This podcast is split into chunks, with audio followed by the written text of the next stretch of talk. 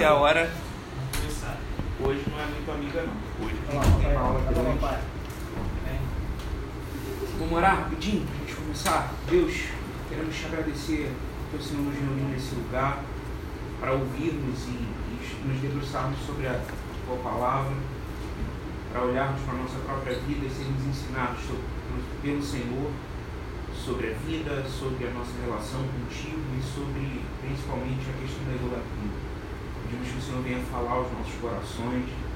Peço particularmente que o Senhor venha fazer aquilo que é, aquele que vai falar não é capaz de fazer, que é atingir corações, atingir sentimentos, atingir as verdadeiras intenções da alma. E só o Senhor é capaz de fazer isso. Senhor. A gente prepara o que vai dizer, mas é a tua palavra que é poderosa para atingir e mudar a nossa história e confrontar o nosso ser. É a tua palavra que apelamos nessa manhã. É para a tua palavra que nós pedimos nessa manhã, Deus. É ao Senhor que pedimos para que a tua palavra mude a nossa vida. Em nome de Jesus, Senhor. Então, é, antes de entrar no tema propriamente dito, quem leu o capítulo? E Rafael mesmo? É? Show. É, eu ia fazer uma piadinha, mas nem vou conseguir fazer. É, mas antes de entrar no tema propriamente dito, a gente falou nas duas últimas aulas. Então vamos lá. Quem se lembra quais foram os dois últimos temas assim das duas últimas aulas? Sobre quais ídolos conversamos nas duas últimas aulas? Dinheiro. Dinheiro e sucesso. Dinheiro e sucesso. Nessa mesma ordem. E o que, que vocês lembram assim, desses temas que, que marcou, assim, que ficou na cabeça, que pô, achei isso interessante, isso mudou minha maneira de ver alguma coisa? O que vocês trazem assim, quando vocês vão lembrando das últimas aulas? O que está ficando na cabeça assim, em relação a essas coisas?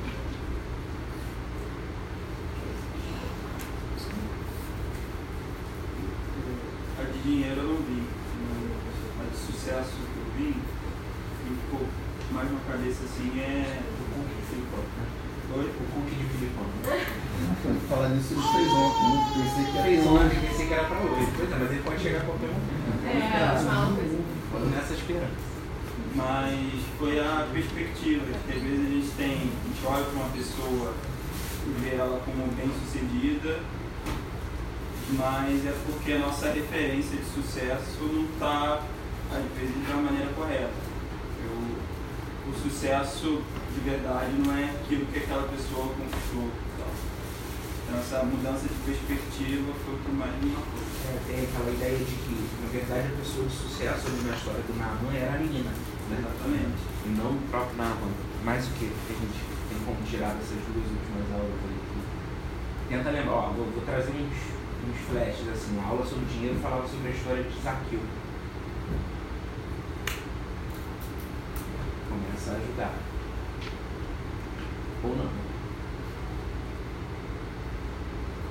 É, tem um, um, detalhe nessa, nessa aula sobre dinheiro, essa aula sobre a história de Zaqueu, na verdade é um, é um momento em que ele dá uma aprofundada assim, no livro e, e é o momento que mais tem ficado na minha cabeça, até na leitura de todo o livro, já fui e voltei ao final dele algumas vezes, porque o livro né, dá vontade de. Tipo assim, quando você, quando você chega no final, você fala, cara, mas eu tenho que ler mais alguma coisa aqui, eu estou perdendo alguma coisa que é muito boa e eu volto e leio. Nessa aula sobre dinheiro, nesse capítulo, é o momento em que ele dá uma aprofundada quando ele começa a falar sobre ídolos ocultos e ídolos de superfície. Garoto. Ídolos ocultos e ídolos de superfície. Não sei se vocês vão lembrar dessa passagem. O que é isso? Quem, quem me explicaria o que ele quer dizer? O ídolo oculto, na verdade, é aquele que é, a gente, na maioria das vezes, não, não consegue ver, tá bem dentro do nosso interior, e ele é alimentado pelos ídolos de superfície. Por exemplo, no caso de, do dinheiro, é, talvez o ídolo oculto da pessoa seja, por exemplo, é, segura, ter, ter uma segurança na vida. Então, por isso que ela se preocupa tanto com juntar dinheiro talvez seja a vaidade, se querer se sentir desejado e tal, então ela Aceitação, né? aceitação e tudo mais. Aí o dinheiro tá ali por fora só alimentando. Exatamente. O dinheiro não é o Motivações se tornam É. o próprio ídolo. É. Isso. Na, na verdade, a, a ideia do ídolo oculto é que ele está presente lá dentro nas nossas motivações, nos nossos sentimentos mais profundos. E quando ele se manifesta para fora, ele se manifesta em ídolos que, que, que, que são superficiais, mas que, que são os que aparecem. É exatamente o que eu falando. Nossa busca por dinheiro não é que o dinheiro seja a nossa intenção final. Na verdade, a gente quer o dinheiro pelo que ele nos trará para satisfazer, sim, o sacrifício do nosso ídolo mais interior lá que é essa aceitação, que é e que é. E aí eu, eu, por que eu estou puxando por esse assunto? Porque eu particularmente acho que o, o ídolo que a gente vai conversar hoje sobre é o, minha opinião, que é opinião minha, é o, o maior ídolo oculto. Eu acho que é assim a, a- a- o ídolo oculto que é a maior é, é, força dentro de cada um de nós e que é aquele para quem todos os outros ídolos alimentam, que é o ídolo do poder. É, é, e aí, é, isso é também um ídolo oculto quando a gente olha para o dinheiro. Muitas vezes não é o dinheiro que é diretamente o nosso ídolo, mas é aquilo que ele traz. Uma das coisas que o dinheiro traz é o poder.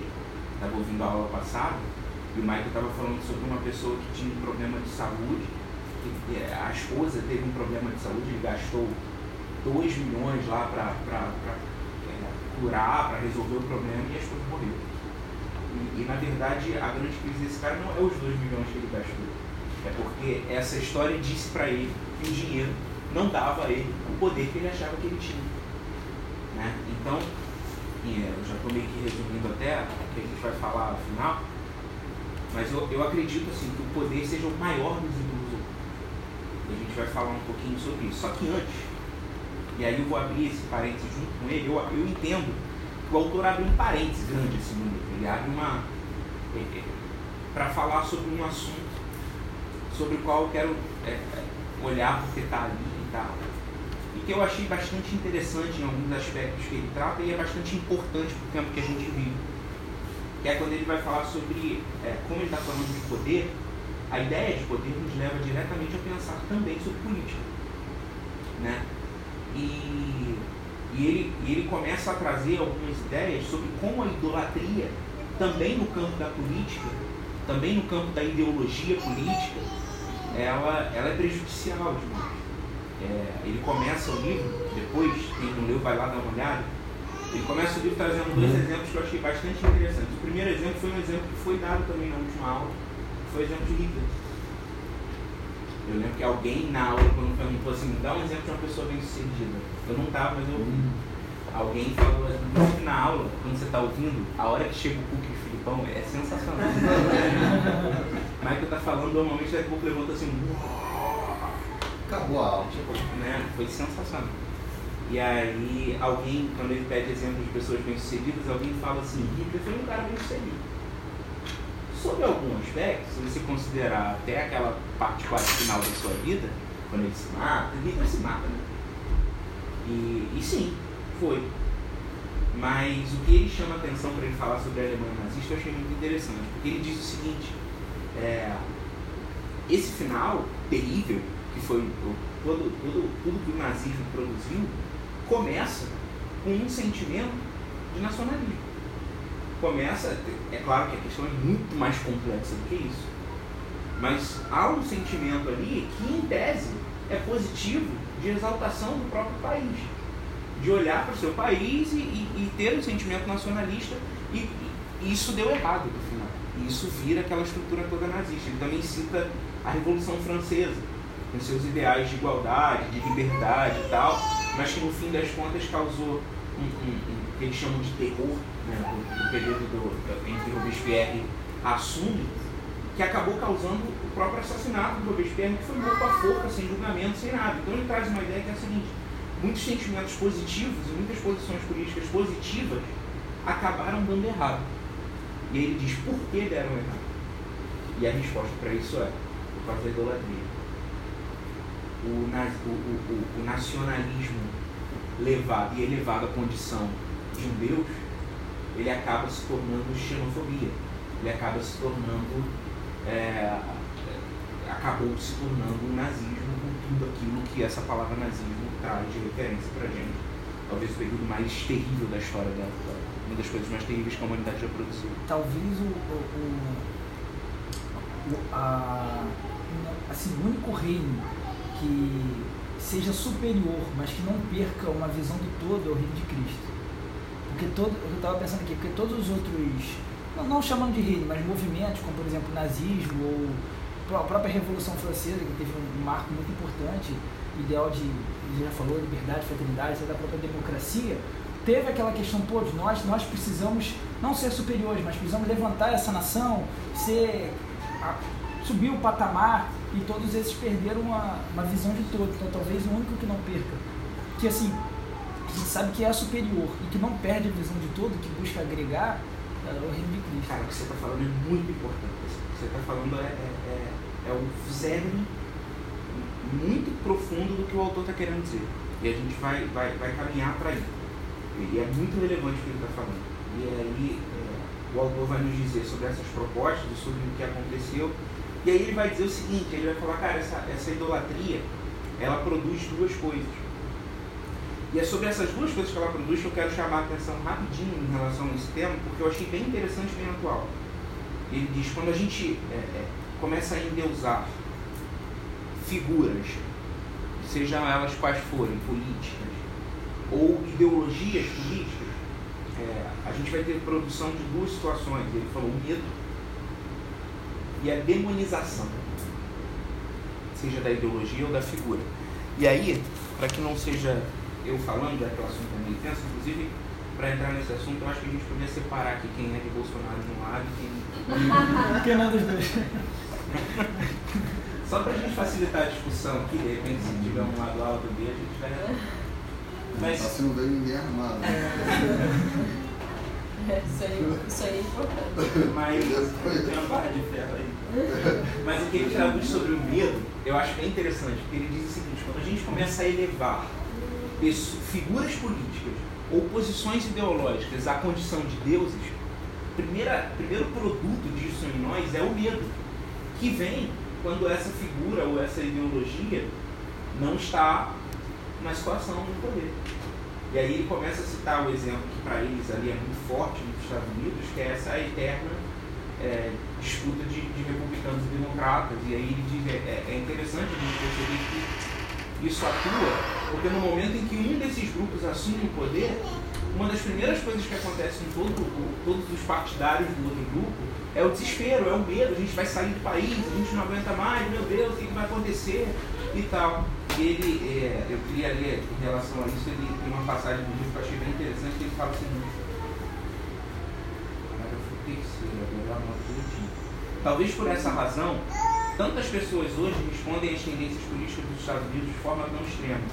Quando um partido ganha uma eleição, certa fração do lado perdedor começa a falar abertamente em deixar o país. Essas pessoas se tornam agitadas e temerosas com relação ao futuro é, e aí veio o ponto que eu queria marcar. Elas colocaram em suas agendas e nos líderes políticos o tipo de esperança que antes era reservado a Deus e à obra do Evangelho.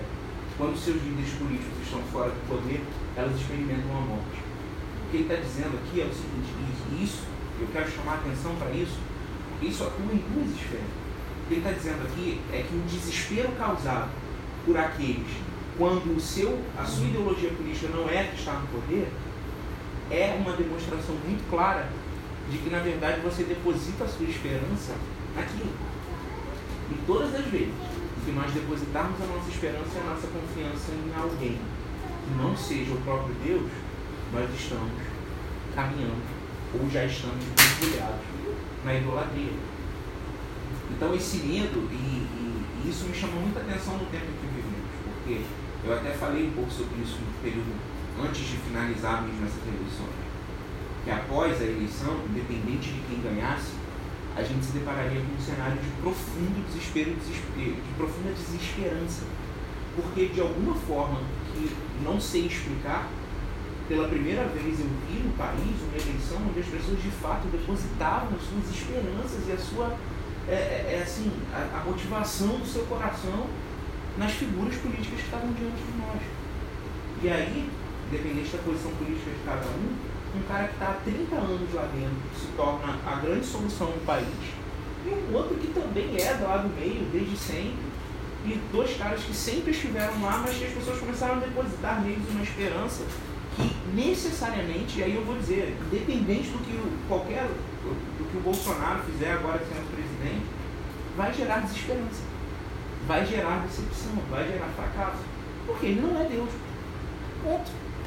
Porque ele Vai não sempre decepcionado. vai sempre decepcionar, isso é, isso é certo. Engraçado que nessas eleições você, você vê claramente que ou a pessoa elegeu a, a ideologia dele como causa última da sua vida, ou ele elegeu a repulsa à ideologia como causa última. Isso. E uma De um jeito ou de outro. as pessoas. Nos Estados Unidos é tão engraçado esse negócio de, do desespero de perder, que na eleição de semana passada os dois partidos se declararam vencedores das eleições. É, é louco a parada. É que lá, como a curação demora, né? Vão se É, declarando um vencedores. levou a e Câmara e o outro levou o Senado. É, entendi. Um levou Aí- a Câmara, outro levou o Senado. Aí o Trump, eu ganhei, aí os democratas, eu que ganhei. Ou seja, parou tudo, agora não aprova mais nada. Porque depender das duas casas, parou. Tem um exemplo interessante que ele dá, que é da mãe dele. É Uma senhora que aqui tinha 84 anos, né? Isso foi há 8, É, que bem se ainda está vivo. Mas ela fala um negócio que eu achei interessante. Ela fala pra ele assim, eu acho engraçado que no meu tempo, lá atrás, quando um presidente ganhava, independente de ser o cara que eu apoio ou não, ele se tornava o meu presidente. Ela falou, e isso acabou hoje. Quando alguém que não é o cara que eu apoio ganha, ele, ele não é o meu presidente. né? Ele, é, começa a ser esse, esse processo que mais do que um processo de simples oposição, torna-se um processo de rejeição e de, de desconsideração. E aí, e E isso é até engraçado. atrapalhar coisas positivas. E né? algo trabalhar positivo. coisas positivas. Então, é, essa ideia do medo, é, ele fala que é um produto, o primeiro produto dessa idolatria. não só o medo, o medo para é, até o medo para quem está de fora, que não é, não é de nenhum dos dois. Por exemplo, uma coisa engraçada que aconteceu comigo foi que eu, eu fui para a UF um dia para aula e assim, minhas camisas estavam todas amarrotadas. A única camisa tinha era a camisa do Brasil, lá no guarda-roupa. E Eu nem liguei, né? Que Brasil, Uhum. Bolsonaro, peguei a camisa do Brasil e fui para aula. Quando eu cheguei na Mas é UF, bom. que eu parei assim, eu falei, não acredito. Eu vim com a camisa do Brasil. Meu Deus do céu. Aí eu, aí eu saí. Suja de vermelho. É, não, aí eu, olha o que olha o que eu fiz. Eu falei assim, não, eu tava com medo mesmo. Eu falei, pô, será que ser do jeito que os ânimos estavam? Uma semana depois da eleição, eu falei, pô, você é lixado aqui mesmo. Na, na letras ainda, o pessoal vai achar que eu sou esse Bo- Bolsonaro. Aí eu fui ali na, na líder, não lembro, comprei uma camisa de 15, alguma coisinha, e botei e fui pra aula. Falei, aí depois eu fiquei pensando, você vê, né? Uma coisa que não tem nada a ver. Ficou marcado como causa até o medo nas pessoas que não tem nada a ver com a situação. E aí a gente consegue compreender essa idolatria política, né? Quando alguém pode ser alvo de uma violência minha, simplesmente por causa de uma posição que é contrária à minha, essa, essa minha posição política se tornou com Deus, se tornou uma idolatria justifica qualquer coisa. Em, em nenhum momento talvez seja melhor para a gente falar sobre esse assunto do que o que a gente está vivendo hoje no Brasil. Agora a gente não entende, né? A gente não entende É, a gente não entenderia se a gente estivesse dando essa aula há um ano, dois anos atrás. Mas hoje isso está muito claro para a gente. E um outro fenômeno que acontece, que eu já me introduzi, é o da demonização. E aí eu queria dar uma lida nesse parágrafo, que ele fala o seguinte: outro sinal de idolatria em nossa política é que os oponentes não são vistos como simplesmente errados. Poxa. Não, peraí. Não são vistos como simplesmente errados, mas maus. Aí é quando ele cita o exemplo da mãe, e ele vai encerrar dizendo aqui o seguinte: a crescente, e, parece muito que está falando do Brasil, a crescente polarização e a amargura que vemos na política americana de hoje é um sinal de que transformamos o ativismo político em uma forma de religião. De, de religião. E aí é, é basicamente o que ele está querendo construir em relação a isso. E eu não. É, o que me chama a atenção nisso, ele vai dizer assim, como é que isso acontece? Né? Como é que essa, essa idolatria política vai produzir esse medo e essa demonização de figuras políticas e tal. E aqui é o, é o aspecto que eu acho fundamental para a gente entender esse processo. Ele diz o seguinte: o problema é que a gente substitui a doutrina bíblica do pecado e salvação por algum tipo de abordagem que faz com que o mal do homem seja alguma coisa além do pecado. E que a solução desse mal seja alguma coisa diferente do que o próprio Deus para a salvação. Então, é, no momento em que o nosso maior mal deixa de ser o pecado e a nossa principal solução deixa de ser Deus, nós transformamos as nossas ideologias políticas e as nossas posições em relação a essas coisas em deuses. Seja deuses que nos trazem esperança, ou sejam deuses que nos trazem desespero. De qualquer forma, nós elevamos essas figuras políticas ou essas ideologias a um potencial que eles não têm, a uma posição que não é deles. Tivemos o fracasso de sistemas e de ideologias políticas ao longo da história e podemos então concluir que nenhuma delas é a resposta final.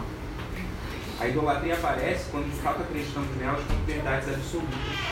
Depositamos aí a nossa confiança.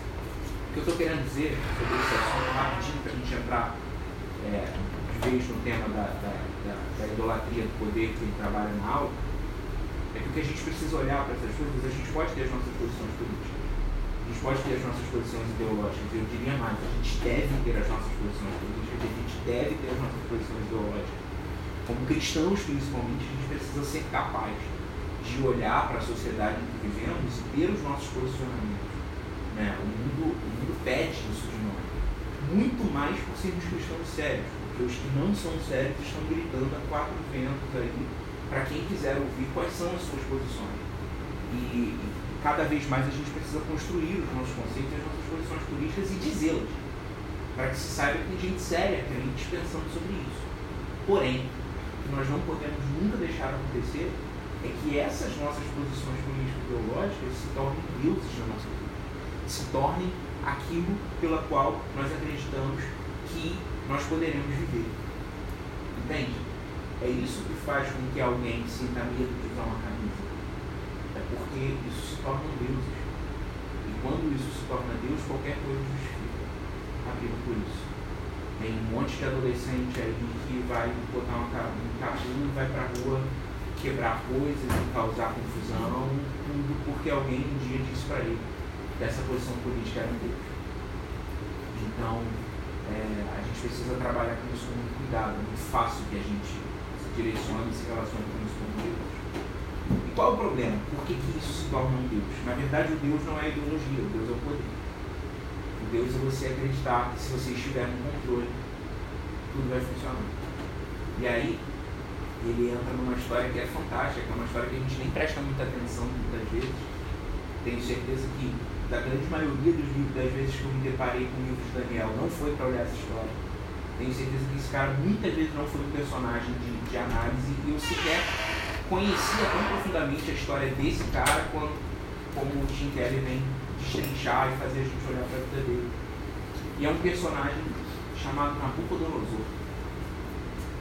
Nabucodonosor é o rei da Babilônia, que naquele tempo do, do, da existência de Daniel havia se tornado o maior reino da terra, o reino mais poderoso. Eles tinham vencido os assírios, o Egito, e se tornaram o reino mais poderoso da terra.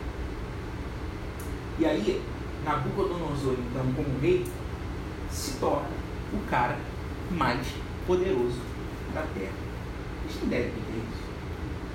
O, Mike estava falando sobre esse texto na quarta-feira e ele fez uma pergunta que me fez ficar pensando assim, realmente não tinha parado para pensar. Mas vocês têm ideia de como é? Quem é o cara mais poderoso da Terra hoje? Trump. Eu sei, em tempos de, de, de China, da internet sendo como é, de rede social, não sei nem qual o tamanho da influência, por exemplo, que um Zuckerberg tem. O cara nesse exato momento, o Zuckerberg está mais presente nessa sala do que o Trump. De alguma forma. Se bobear, está até gravando o que eu estou falando. Um abraço. Nunca esqueci O botão que o Trump tem para apertar é o maior. Sim. Trump. Acredito que seja o Trump, né? E aí você imagina o que, que é você acordar. Imagina aquela cara bonita dele acordando descabelado, vazio no banheiro e olhando assim para ele no espelho. Você imagina o que é a sensação de ser o cara mais poderoso do mundo. Para e pensa assim. Cara, não sei, tipo assim, você acordar e falar, cara, não existe ninguém no mundo hoje acima de mim. Quem está acima do Você acha até bonito. Você acha? Você acha aquela, né, aquela cara laranja ridícula, que parece essa porta aqui amarela e. E ele. e- e- e- então assim, é, era o que Nabucodonosor era. O cara mais poderoso daquele tempo. É, de certa forma, até numa figura, inclusive, talvez mais intensa do que o Trump. Podia fazer o que ele quisesse definitivamente. O Trump também não pode fazer tanto o que ele quiser, senão desanda. Mas Nabucodonosor podia. Então, a gente está falando sobre ser o cara mais poderoso do mundo. A gente está falando sobre elevar. Porque a gente está conversando sobre poder, a potência máxima, completa. Era, era desse cara que a gente está falando. Mas o capítulo 2 de Daniel, se puder abrir lá. Ih, melhor não abrir aqui. Então, quem lê para mim aí o versículo 1, capítulo 2 de Daniel. Um, Versículo 1, capítulo 2. No segundo ano de seu reinado, Nabucodonosor teve sonhos, sua mente ficou tão perturbada que ele não conseguia dormir. O homem mais poderoso do mundo não conseguia dormir. Esse, esse detalhe desse versículo já é bastante interessante. assim. Mas eu só queria chamar a atenção rapidamente para ele, porque o livro coloca isso de uma forma bem irônica e bem interessante. Ele diz exatamente isso. No entanto, o homem mais poderoso do mundo não dormia bem. A gente não tá na base anterior lá de Eclesiastes. de Eclesiastes, né? O que é sucesso para você? É dormir. E a gente vê que é, Não som. tem um sono tranquilo. Eu, graças a Deus, tenho. Nada tirou meu sono, até de não. E, e a gente vê então que esse cara, que era essa figura mais poderosa da Terra, não dormia bem teve um sonho. E aí é engraçado, a gente vai ler a história. Eu, eu acho que é melhor a gente não lendo, porque ela é grande, eu vou, eu vou citando, vocês acreditam que eu estou dizendo a verdade, que eu estou. Que é, esse, ele teve um sonho, como o texto que a gente acabou de ler, e esse sonho o perturba de uma forma absurda. assim. Eu acho até, é engraçado, porque se você for ler secamente, é até meio desproporcional o tanto que o sonho que Nabucodonosor tem o perturba. É, é assim, ele, ele acorda desse sonho e ele acorda completamente perturbado, desnorteado manda reunir todos os sábios do reino e aí de uma forma muito inteligente para que esses sábios dissessem para ele qual sonho ele teve e aí trouxessem a interpretação desse sonho. E por que, que ele fica tão desesperado para que esse sonho seja de alguma forma interpretado? O sonho é o seguinte: ele tem um sonho de uma grande figura que tinha é, uma cabeça de ouro, aqui de prata, né? A, a- esqueci qual a palavra, mas o Tronco. e, o quadril de prata, e as pernas de ferro e barro. Essa era uma grande figura, e de repente uma pedra se solta sozinha, uma grande pedra, atinge essa figura que vocês estão imaginando e destrói ela completamente. É mais ou menos esse o sonho que teve. Ele não sabia a interpretação, mas ele sabia que tinha uma pedra gigante destruindo uma figura enorme e aquilo lhe causa um imenso desespero, porque aquilo poderia ser um sinal de que o seu reino seria destruído. E esse desespero, ele parece desproporcional, mas ele não é. Por quê? Porque junto com o poder vem o medo de perdê-lo. E isso fica muito claro nesse capítulo. Ele acorda tão desesperado porque de alguma forma ele vê o seu poder, o seu controle, a sua capacidade de, de o seu império ameaçado por esse sonho. O sonho trouxe à tona um grande medo do rei. O poder normalmente tem o seu fundamento na insegurança e traz consigo o medo. A grande verdade é que muitas vezes a, a, a figura do poder e a necessidade de ter o controle, ela decorre de uma grande insegurança e a figura do poderoso pode ser que seja um grande cara inseguro, morrendo de medo de perder a condição que ele está. Eu fiquei imaginando o Trump. E a grande possibilidade de que esse cara seja um enorme bebezão inseguro. Né? Que, que muitas das suas declarações, muitas das suas ações muito da sua figura seja, na verdade, um, uma grande defesa de um cara que a qualquer momento poderia ter um sonho e entrar em completo desespero com o risco de perder tudo que ele tem. Quanto maior você se torna, maior é o desespero de você perder. Né? Quanto mais poder você tem, maior é o medo e mais forte é o medo de você perder todo esse poder. Ele temia, então, o rei, Nabucodonosor, algo que, que fugiu imediatamente ao seu controle.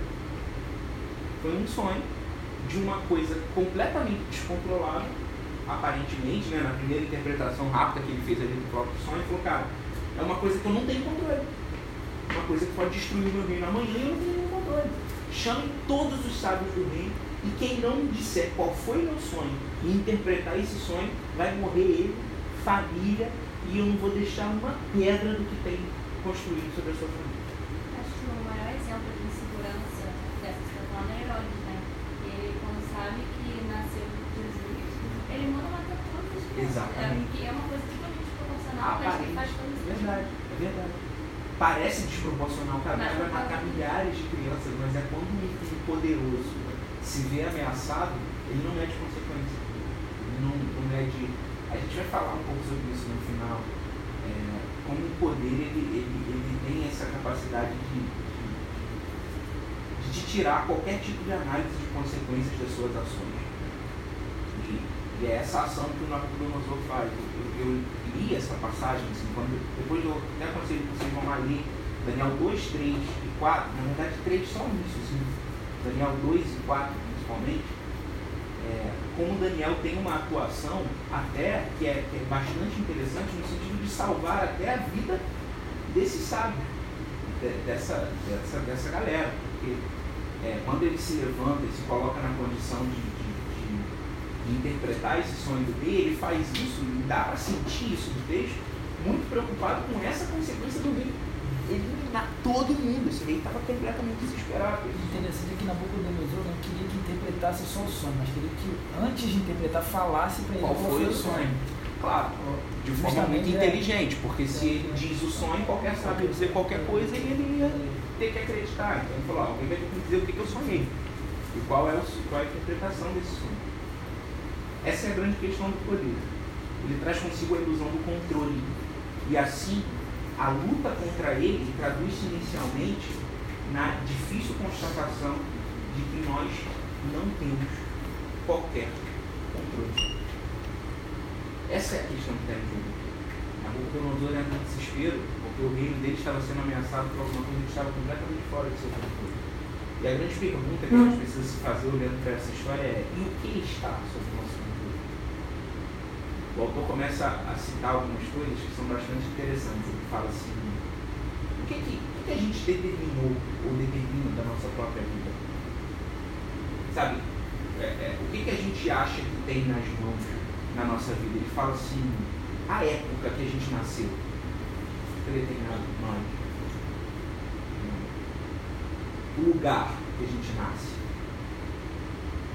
nossos pais, o ambiente que a gente cresce, nosso é, fenótipo é a nossa né? genoma. Hã? É mais pela reação do ambiente, né? É que você reage a. Então, a gente determina esse ambiente necessariamente de alguma forma. Nossa altura. Simplesmente só a cor que a gente vai nascer. Não. Nossos talentos pessoais, assim, aquilo gente nasce né, geneticamente direcionado para fazer. Assim. E aí ele vai dizer o seguinte, 95%, e eu até acho que seja mais que isso, da nossa vida não está absolutamente sob nosso controle. Está completamente fora da nossa capacidade de giro. As nossas próprias circunstâncias estão fora da nossa capacidade de giro. Então ele diz o seguinte, é, essa, esse, essa impotência diante de todos esses dados que a gente está narrando aqui, demonstra, em primeiro lugar, que a gente não tem controle sobre nada, e é exatamente essa impotência que nos faz correr tanto atrás e que torna o ídolo do poder tão forte. Porque de alguma forma o que a gente está tentando fazer o tempo inteiro é ter um controle que não temos. É construir, através do poder, um controle sobre a nossa vida que a gente não é capaz de ter.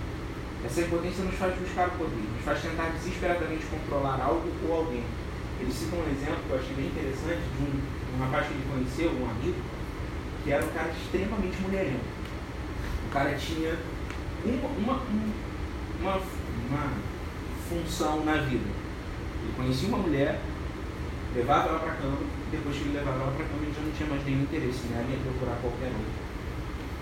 E, ele fez isso durante anos da vida dele, até que esse cara conhece Jesus, se converte, passa a ser um cara extremamente ativo na igreja. E aí ele chama atenção para uma realidade de que esse cara começa no ciclo da igreja, qualquer aula que ele assistisse, ainda que não fosse ele dando a aula, ele monopolizava o assunto, ele queria falar mais do que todo mundo. Ainda que qualquer ambiente que ele se estabelecesse na igreja, ele tinha que estar acima dos outros e ser o líder e tal, não sei o que. Ele falou, cara, o que me chama atenção é que de alguma forma, embora esse cara tenha de fato se convertido, ele só trocou o alvo, mas ele queria continuar da mesma forma, exercendo poder sobre algo ou sobre alguém. Na verdade, o que levava esse cara a viver daquela forma em relação às mulheres não era porque ele era simplesmente um galanteador ou alguma coisa assim, era porque ele queria ter poder. Ele queria poder dizer que ele se envolvia com uma mulher e deixava de se envolver com quem quisesse.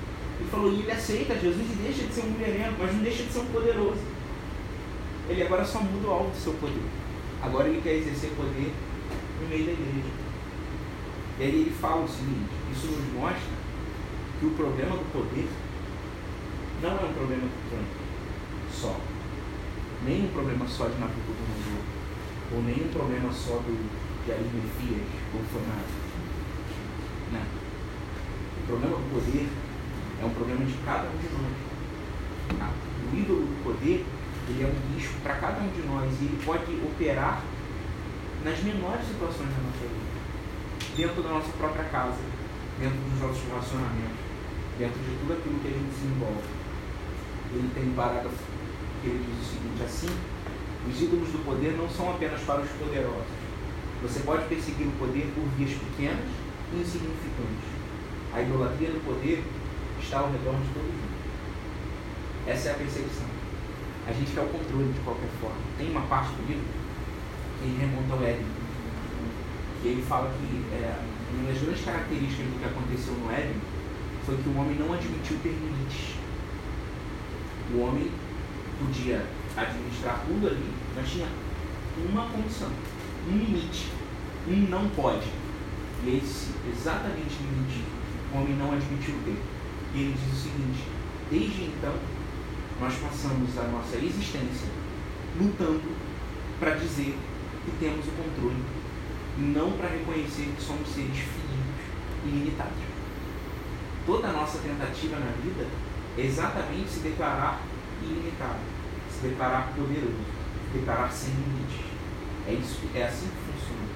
E aí, o rei tem esse sonho, entra em desespero, chama os sábios e Daniel vem e interpreta esse sonho. E a interpretação desse sonho é um é uma chamadinha de Deus assim para Nabucodonosor. Deus está dando um aconselhamento para ele. Está dizendo o seguinte para ele, olha, a interpretação desse sonho é que esses, essas partes dessa figura configurariam-se em reinos da terra. Tem gente que, né, mas está dizendo que acha que talvez sejam parte de um mesmo reino, alguma coisa que envolva não reinos ao longo dos tempos, porque a pedra vem e destrói tudo de uma vez só. Mas a, a interpretação mais normal, a interpretação que o, que o próprio Daniel dá para ele, é de Mas que eu falei era do, dos dedos do pé. Ah, era dos dedos, é verdade. Esse simbolizaria o último, né? No caso. É verdade, Então, verdade, verdade. E ele vai dizer que é, essas figuras, essas partes, essas figuras figurariam reinos da terra. E que a primeira, a cabeça de ouro, era o reino de Nabucodonosor. No entanto, vem uma pedra, não retirada por mãos humanas, e Daniel chama atenção para esse detalhe, e arrebenta todos esses reinos. E aí Daniel diz, olha, o que Deus está dizendo é que o seu reino, o reino de Deus, virá e determinará é, é, é, e vencerá todos os demais reinos e se estabelecerá eternamente. O que Deus está dizendo para Nabucodonosor, então, é o seguinte: há um rei dos reis. Que Deus está dizendo para Nabucodonosor é o seguinte: você pode ser muito poderoso, mas nunca se esqueça que uma simples pedra, que, que, que né, diante de ouro, diante de prata, diante de bronze, é só uma pedra. Pode vir a ser mais poderosa do que todos esses reinos da terra.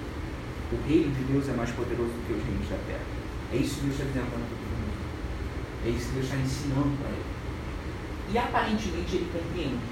Dá uma lida lá no 46, 47 aí, Rafa, do, do Então, o rei, 2,46.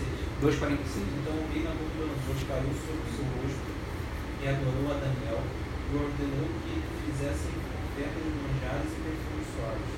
Respondeu o rei a Daniel e disse: Certamente o vosso Deus é Deus dos deuses, o Senhor dos reis, o revelador dos segredos, pois pudeste revelar este segredo. De alguma forma, Nabucodonosor diz para Daniel, cara, de fato, ele é o Senhor dos reis. Essa informação é bastante importante. De alguma forma ele reconhece isso. Mas não reconhece por muito tempo. E essa exortação de Deus para Nabucodonosor é uma exortação que serve também para nós.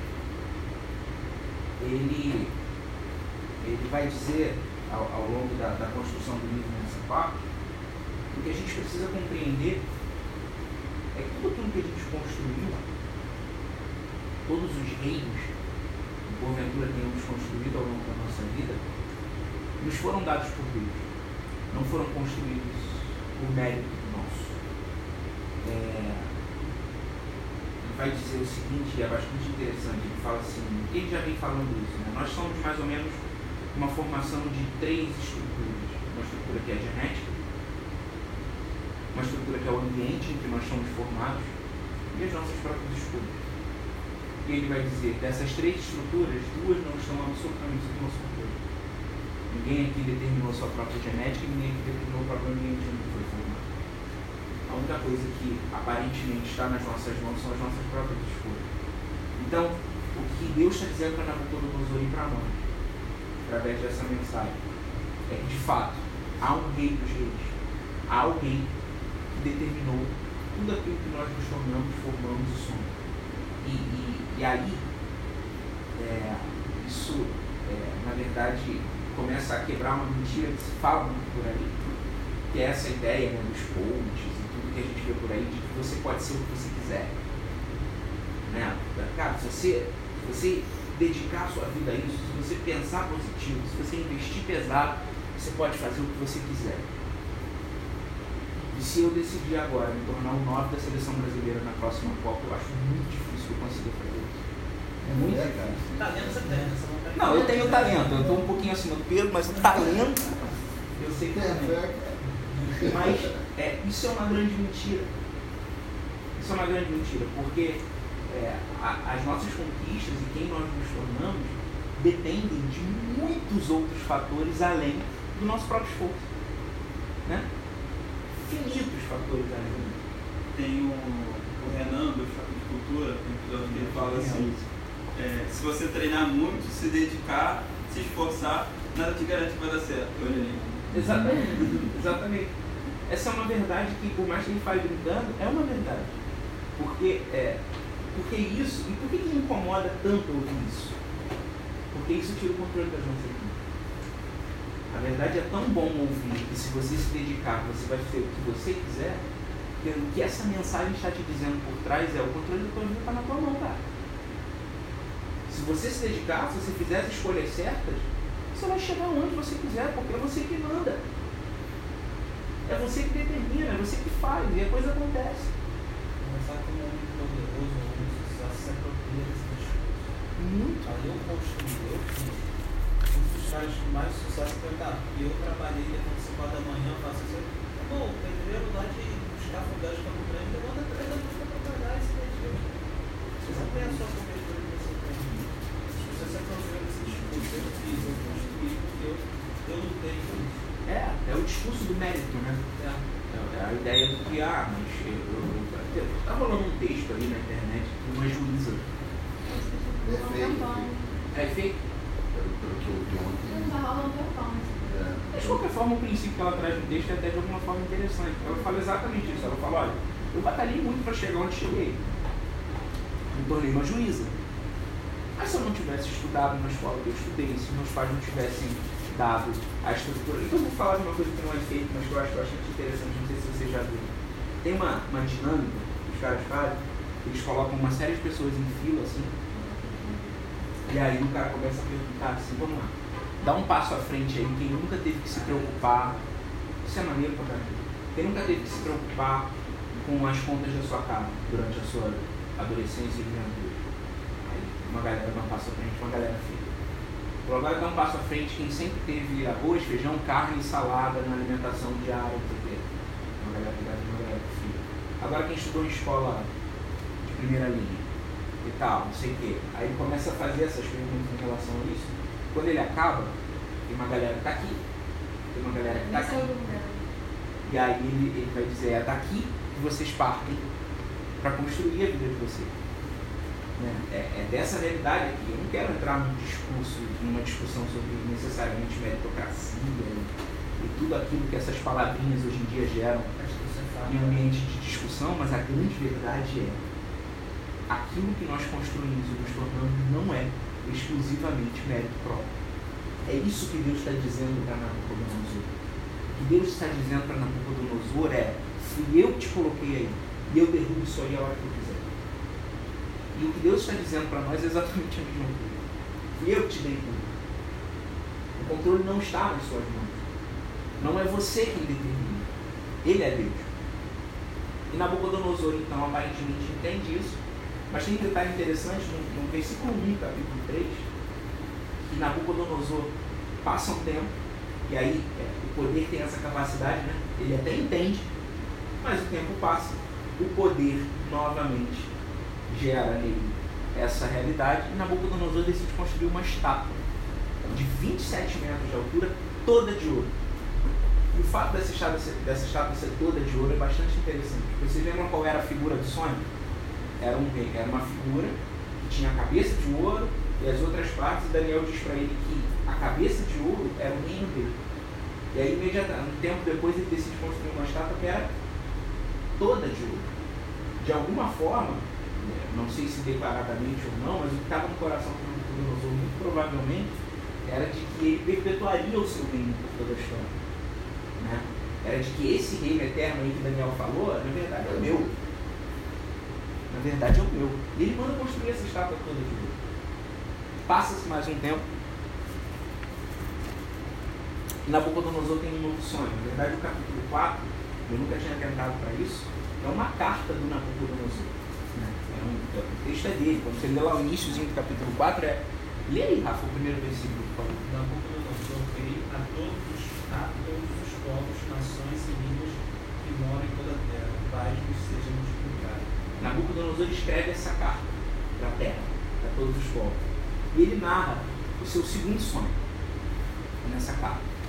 E ele tem um segundo sonho, o segundo sonho é o seguinte, é uma, uma árvore grande, né, belíssima e tudo mais. Dela se alimenta os povos da terra e tudo mais, e de repente vem uma voz, um mensageiro, que determina que essa árvore seja cortada. E aí, quando o sonho vai, quando ele vai dizendo sobre essa árvore cortada, ele fala, essa árvore será cortada e tudo mais, e ele viverá como um animal, e, e viverá é, como as bestas da terra, viverá no campo, viverá e tal, não sei o que, perderá a sua capacidade humana, e, e esse tronco dessa árvore permanecerá cortado até depois de sete tempos essa, esse, essa árvore será reestabelecida. E aí, ele já imediatamente já confiava em Daniel, que ele chama Daniel. Fala, Daniel, meu sonho foi esse, dessa vez ele conta o sonho, já confiava no cara. E Daniel, ele, tipo assim, ele fica meio perplexo porque ele fica meio sem. Olá, que cheirinho de café maravilhoso. Tô ouvindo aí. E aí Daniel fica meio assim de, de dizer, porque é uma resposta meio tensa, mas explica o sonho para ele. E o que, que esse sonho está querendo dizer? Esse sonho é pior que o primeiro. Porque no primeiro Deus está dando uma chamadinha na Bíblia. Nesse sonho Deus está disciplinando. Deus está dizendo para ele o seguinte, olha. E aí é engraçado porque quando Daniel explica o sonho, é, ele explica e ele fala no final assim, rei, se arrepende. Né? Corre atrás. Eu, eu fiquei sem Bíblia porque está no gravador, mas tem um versículo é, é, no capítulo 4 mesmo, fala aí. Portanto, homem, aceita o meu conselho e desfaz os teus pecados pela justiça, das tuas iniquidades, usando de misericórdia para com os pobres, e talvez se prolongue a tua tranquilidade. Talvez. Daniel falou, olha, Deus está te disciplinando. Se arrepende, cara, porque o bicho vai pegar para você. E aí, o texto continua dizendo que passam-se 12 meses. Mais uma vez, ele vivendo todo o poder, toda a glória. É engraçado isso. Eu fico pensando nisso até num exemplo muito menor. Mas, por exemplo, a gente às vezes não entende alguma postura desses jogadores de futebol, de um Neymar da vida e tal. Mas essa galera vive cercada de muita bajulação. É, e eu acho muito engraçado isso. Assim, Nabucodonosor tem um sonho, tem uma chamada, passam-se 12 meses e ele é capaz de dizer o que ele diz após esses 12 meses. Quer dizer, Quero. falou o rei disse, depois ele tomar a chamada. Depois, cara. Não é, ele falou o rei disse, não é esta grande Babilônia que eu edifiquei para a casa real, com a força do meu poder e para a glória da minha magnificência. Aí diz no 31 que assim que ele falou isso, uma voz do céu. Ai de ti, diz, ó rei Nabucodonosor, passou de ti o reino. Então, o cara é capaz de, depois disso, 12 meses se passam, mas não são simples 12 meses. São 12 meses de bajulação. São 12 meses de gente chegando na presença dele, antes de falar com ele, tem que dizer: O Senhor é o maior de todos os tempos. Ó grande rei, altíssimo rei de Babilônia, posso falar com o Senhor? Então, é, é uma realidade que vai se construindo, que vai alimentando. E o cara, 12 meses depois, é capaz de levantar, olhar para o seu próprio reino e dizer: Ó grande Babilônia, que eu construí. Olha esse reino maravilhoso que eu fiz. E aí Deus fala: Já é. Passa o céu. E passa. E essa voz do céu determina que o reino passou de ti. E Nabucodonosor, então, nesse momento, isso é bastante interessante que acontece com ele. Ele, entra numa doença mental que ele perde a sua razão humana. Ele perde as suas faculdades humanas. Nabucodonosor vai viver é, no campo, comendo grama, cresce pelo, e ele vive igual um animal. Por sete tempos, como o texto nos diz. E isso é uma carta escrita por ele. Então ele está contando esse próprio testemunho. E ele passa esse tempo vivendo como um animal. E aí tem um detalhe que é bastante interessante, que é exatamente o que a, a, a Jéssica estava chamando a atenção. Quando ela diz que é, o poder desumaniza as pessoas. O poder é capaz de fazer com que alguém determine a morte de milhares de crianças. O poder, então, ele, levado à, qualidade de um Deus, ele nos torna bestas feras. Ele nos torna animais. Ele nos torna cruéis, ele nos torna terríveis. Foi isso que aconteceu. E o, e o livro vai nos contar um, um exemplo, já para a gente caminhar para encerrar. Eita! Que é um exemplo do, do filme do C.S. Lewis, Os Crônicas de Narnia. Que, é, que talvez seja uma das cenas mais fantásticas do filme. Que é o filme A Viagem do Peregrino do Alvorada. E ele conta a história do Eustáquio, né? que é um menino, que é um Nabucodonosorzinho, e, enfim, esculachar por um ano e tal, não sei o que. Um dia ele, ele se depara com um tesouro de um dragão, e aí dorme ali naquele tesouro e tal, e seus pensamentos dragoneses, como disse C.S. Lewis, o tornam um dragão. É muito interessante observar isso, e observar a vida de Nabucodonosor e observar a nossa. E esse, isso o torna um dragão muito poderoso, né? só que muito só. E aí, num determinado momento que o orgulho começa a decair, esse menino começa a querer se tornar menino de novo. Nesse momento dele se tornar menino de novo, é, ele começa a tentar tirar né, a sua pele. O leão diz para ele, ó, cara, você vai ter que despir essa pele de dragão. E ele começa a tentar tirar, mas ele tirava e o que tinha por baixo também era dragão. E aí o leão fala para ele assim, eu vou ter que te despir. E aí o, é, é linda essa passagem, vou até ler. Porque o leão fala assim, você terá que deixar despido. E aí o dragão conta, eu tinha medo das garras dele, posso lhes dizer, mas eu estava à beira do desespero. Então me deitei no chão para deixá-lo fazer isso. E o primeiro rasgo que ele fez foi tão profundo que eu pensei que era atingido o meu coração. Quando ele começou a puxar a pele, doía mais do que qualquer coisa que eu já houvesse sentido. E ele retirou toda a casca adrenalística, da mesma forma que eu julgava já ter feito por três vezes, mas com uma diferença. Não havia doído. E lá estava ele na grama, muito, ela na grama, muito mais espessa, escura, empelotada que das outras vezes, e lá estava eu, macio e suave como um pêssego e menor que antes. Eu era um menino novamente. O poder, ele nos transforma em animal. A, a, o desespero pelo controle, o desespero por governar, por exercer poder sobre qualquer coisa, qualquer pessoa, sobre a nossa própria vida, ele muitas vezes vai nos tornando cruéis, sabe? Ele muitas vezes não, não mede esforços, não mede preço que isso custa. Mas há uma solução. Há a solução que foi dada para o dragão Eustáquio e a mesma solução que foi oferecida na Nabucodonosor. Depois desses sete tempos em que ele vive como um animal, o próprio texto vai nos dizer que Nabucodonosor para e reconhece quem é Deus. Reconhece quem é o Altíssimo. Reconhece que ele é o único Deus, o Rei dos Reis, o Senhor dos Senhores. E Nabucodonosor vai dizer que quando isso acontece, ele retoma a sua humanidade, retoma a sua sanidade, reestabelece o seu reino o texto ainda diz que o seu reino se torna ainda mais glorioso maior do que antes, porque agora ele não era mais um Deus Nabucodonosor. Agora Nabucodonosor não se achava mais um Deus. Ele reconhecia que existe. E aí ele encerra nos trazendo o exemplo do próprio Cristo. É muito legal, e esse texto de Filipenses é fantástico, porque Jesus faz o caminho exatamente inverso. Jesus era o único que podia, de fato, se achar controlador, dominador e, e, rei sobre todas as coisas, porque ele é. Jesus é o único que de fato tinha um domínio sobre todas as coisas e o que, que ele faz? Ele abre mão da sua glória, do seu poder, do seu domínio para se fazer em forma de homem, para vir aqui e salvar pessoas como nós que estamos diariamente tentando ter poder, domínio, controle e glória. Jesus faz o caminho inverso para arrancar nossa pele de dragão. É, e é olhando para a graça, é olhando para a ação de Jesus, é reconhecendo que nós não governamos e dominamos a nossa própria vida, mas o Rei dos Reis se fez homem, desceu à terra, veio até nós e nos oferece a possibilidade de deixá-lo governar a nossa própria vida e a gente consegue vencer e lutar contra o ídolo do poder. Uma das coisas que o livro fala o tempo inteiro, que eu acho fascinante, é que ele fala assim, ídolo se substitui. Você não consegue simplesmente arrancar o ídolo do lugar. Você precisa substituí-lo pelo verdadeiro Deus.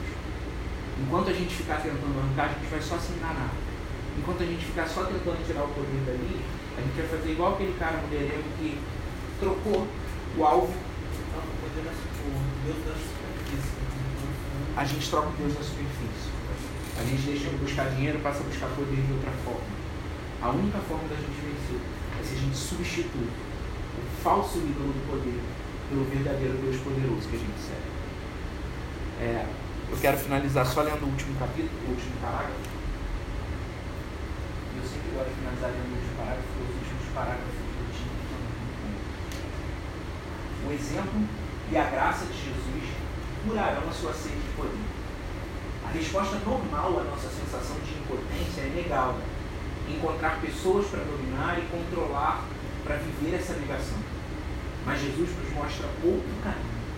Abrindo mão do poder e servindo, ele se tornou o homem mais influente que já viveu. Jesus não é apenas um exemplo, mas é o Salvador. apenas admitindo seus pecados, suas necessidades e a impotência, e nos lançando na misericórdia, nós enfim ficaremos seguros no seu amor e fortalecidos de um modo que não nos levará a oprimir outras pessoas. A insegurança se foi. A sede de poder foi cortada pela raiz. Como um pregador disse certa vez, o caminho para cima é descer, o caminho para baixo é subir. Amém? Alguém quer falar alguma coisa? Eu, eu quero uma coisa também, quando você estava falando, lembra dessa questão da política, de a gente se desesperar quando há ou B vai escolher, e isso realmente tem tudo a ver com o fato da gente não, colo- não fazer de Deus o nosso ídolo, e acabar colocando os ídolos. Porque depois que você contextualizou o Nabucodonosor como o cara mais importante do mundo, fiquei pensando que na prática a gente não imagina que Deus tem o poder. Por exemplo, a gente não imagina que Deus pode fazer com o Trump hoje, o que ele fez com o Nabucodonosor.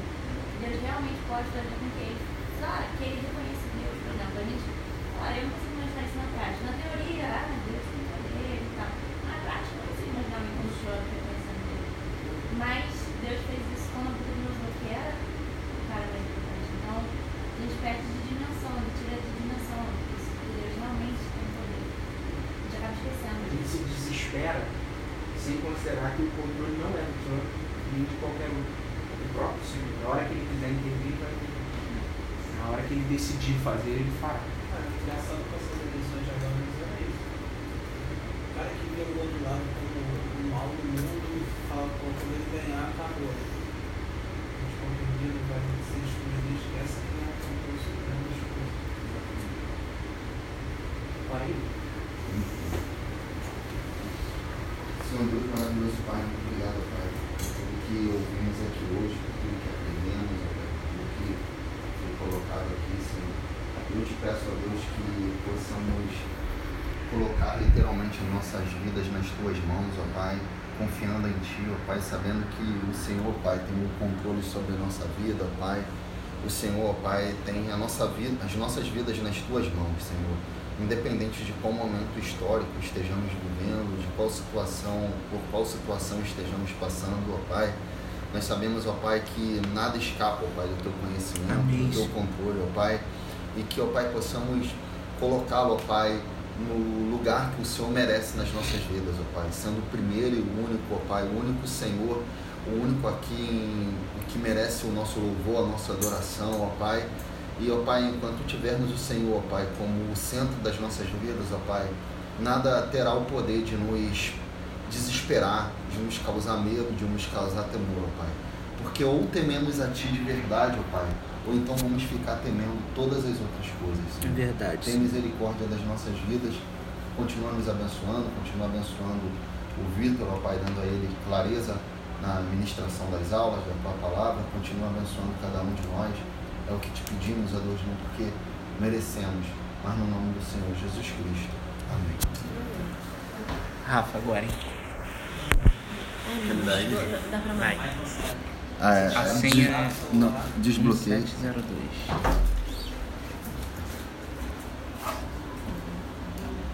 Agora